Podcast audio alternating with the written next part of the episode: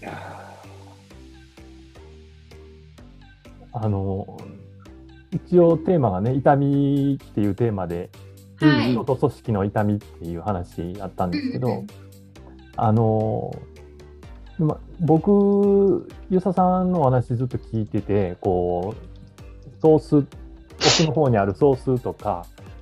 あのそれがこう表現されて自由になっていくと、こう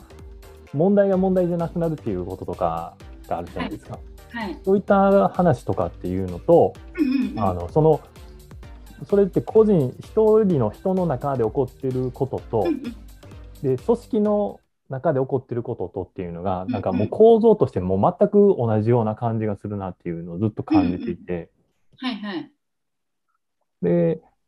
こうこれからね、僕たちこう組織のその変容とか、こう組織が個人のその持ってる思いみたいなのをこうもっと自由に出していけるような組織を作っていきたいなっていうふうに思ってるんですけど、はいはい。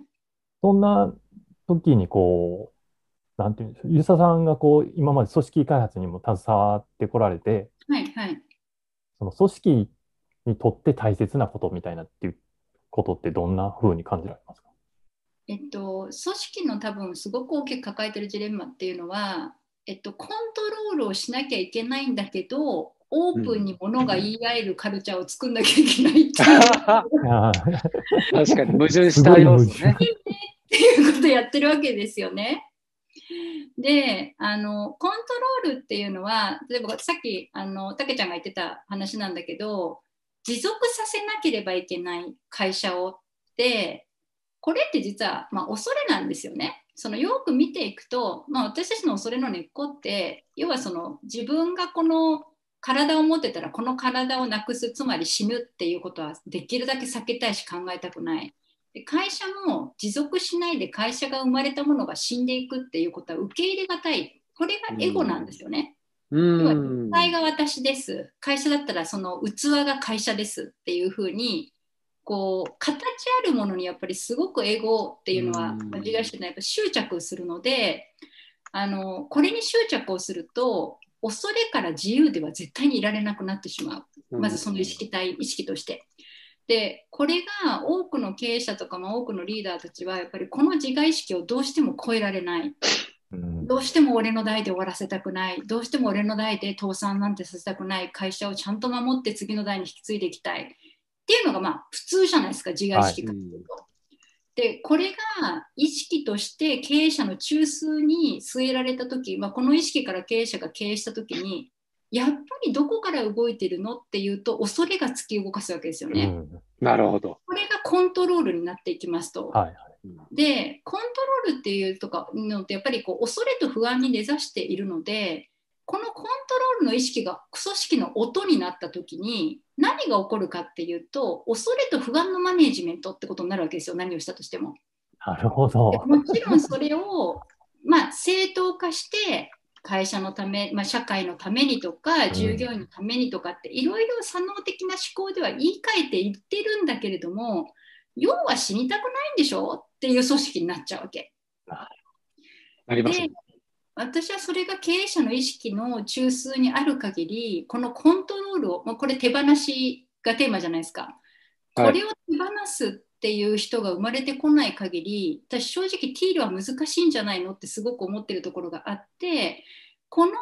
意識をどうしたら生と死っていうのは対であって、組織が永遠に成長し続けるとか永遠に生き続けるなんていうことは、自分がどんなにそこに最善を尽くしてその組織のウェルビーイングを願ってやったとしても、使命が終わるとき、命がその肉体の中でその使命を果たし終わったらなくなっていくんだっていうことを受け入れてもいいっていう意識に変わったときに、その恐れの意識ってやっぱすごく大きく変わると思ってるんですね。だけど普通はそんな転換起こんないわけですよ。一回死にそうになった経営者とかたまにいると思うんですけど、普通の人たちはやっぱその意識がなかなか到達しないので、結果的にいいことを言いながらコントロールしてますっていうのがやっぱり組織になってしまう。でこの恐れと不安、つまりそれをちょその痛みって何かっていうと、それだけは体験したくないっていう、まあ、執着を生むわけですよね。痛い思いしたくない、要は会社が滅びるの見たくない、従業員が不幸になってくの見たくないみたいな、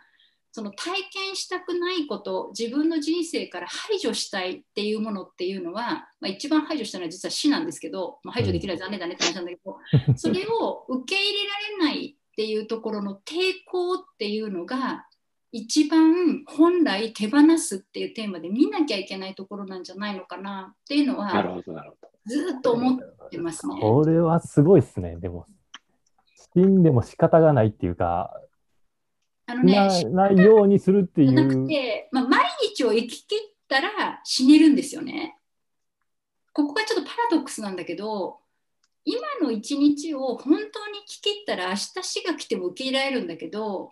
いい加減な生き方してるといつまでも生きたいわけですよ結局だってやることやりたいことまだいっぱいあるからってなってるから、だからいかに死ぬかっていうのはいかに命を日々全うするのかみたいなことに実はものすごく密接に絡んでるんですけど、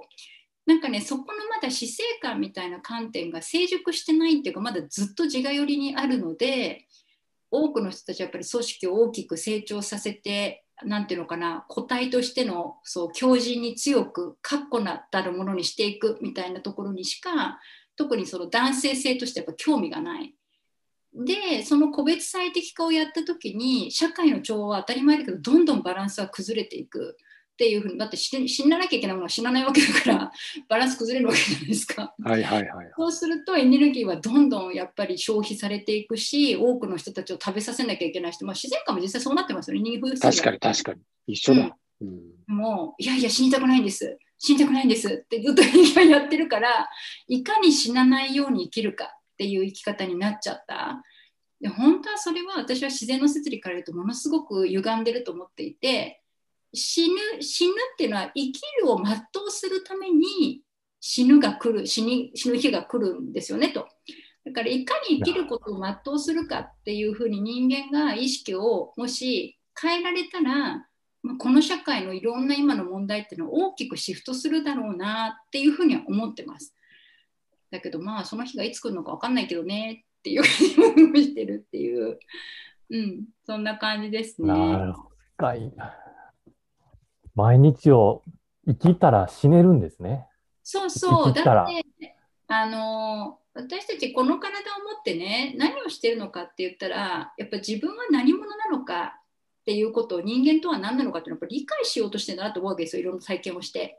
で、肉体、この肉体でやっぱりできる体験って、まあ、時間の制約も場所の制約ももちろんあるわけだから、限られてるんですよね。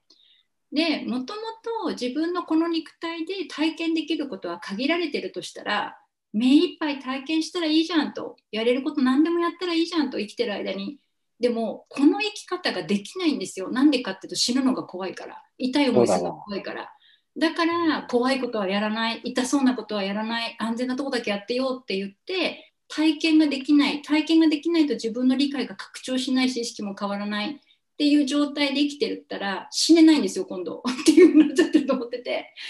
だからこれをどうしたらこの意識がもっとこう何でもいいじゃんって、その不安と恐れっていうそのね、生存死にたくないとか痛い思いしたくない、不快は嫌だっての分かるけど、でもねって、せっかくこの有限な時間と場所まで体験ができるんだったら、目いっぱい自分がこれをやりたい、これを体験したいって思うことやらせてあげなよってすごい思うわけですよ。それが生き抜くってことだし、全うするってことじゃんって言いたいんだけど、実際はその自我はさ、そんな新しいことやったら危ないよ、金稼げんのみたいなことって脅しまくるから、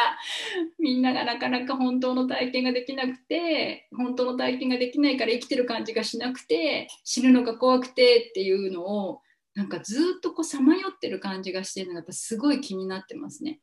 なるほど、うん、だからどっかで逆回転させないといつまでも同じループに入ってますよね。うん、で明日死んでもいいって、明日ね、こんなにコロナコロナをみんな恐れてね、ああだこうだって言ってるけど、明日死んでもいいじゃんってみんなが思ったら多分コロナ問題ないんですよ。確かに。だってね、だって順番なんだから、だって致死率 ひゃくパーセント だから人間は、もうそれいつかっていう話だっていうふうに思えればね、意識で思えるんですよ本当は。だけどそんな風になってない。なんでかって今人間は死を避けること、痛みを避けること、不快を避けることに猛烈な執着を起こして、そこから自分をなんとか回避させたいっていう風にあがいてるからずっとっていう風に見えるわけですよ。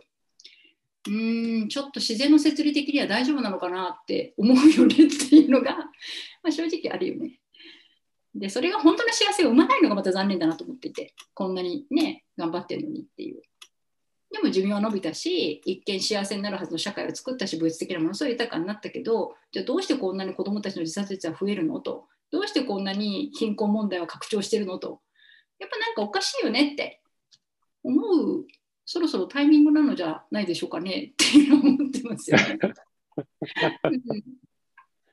たけちゃんもね、よくそういう話してるもんね。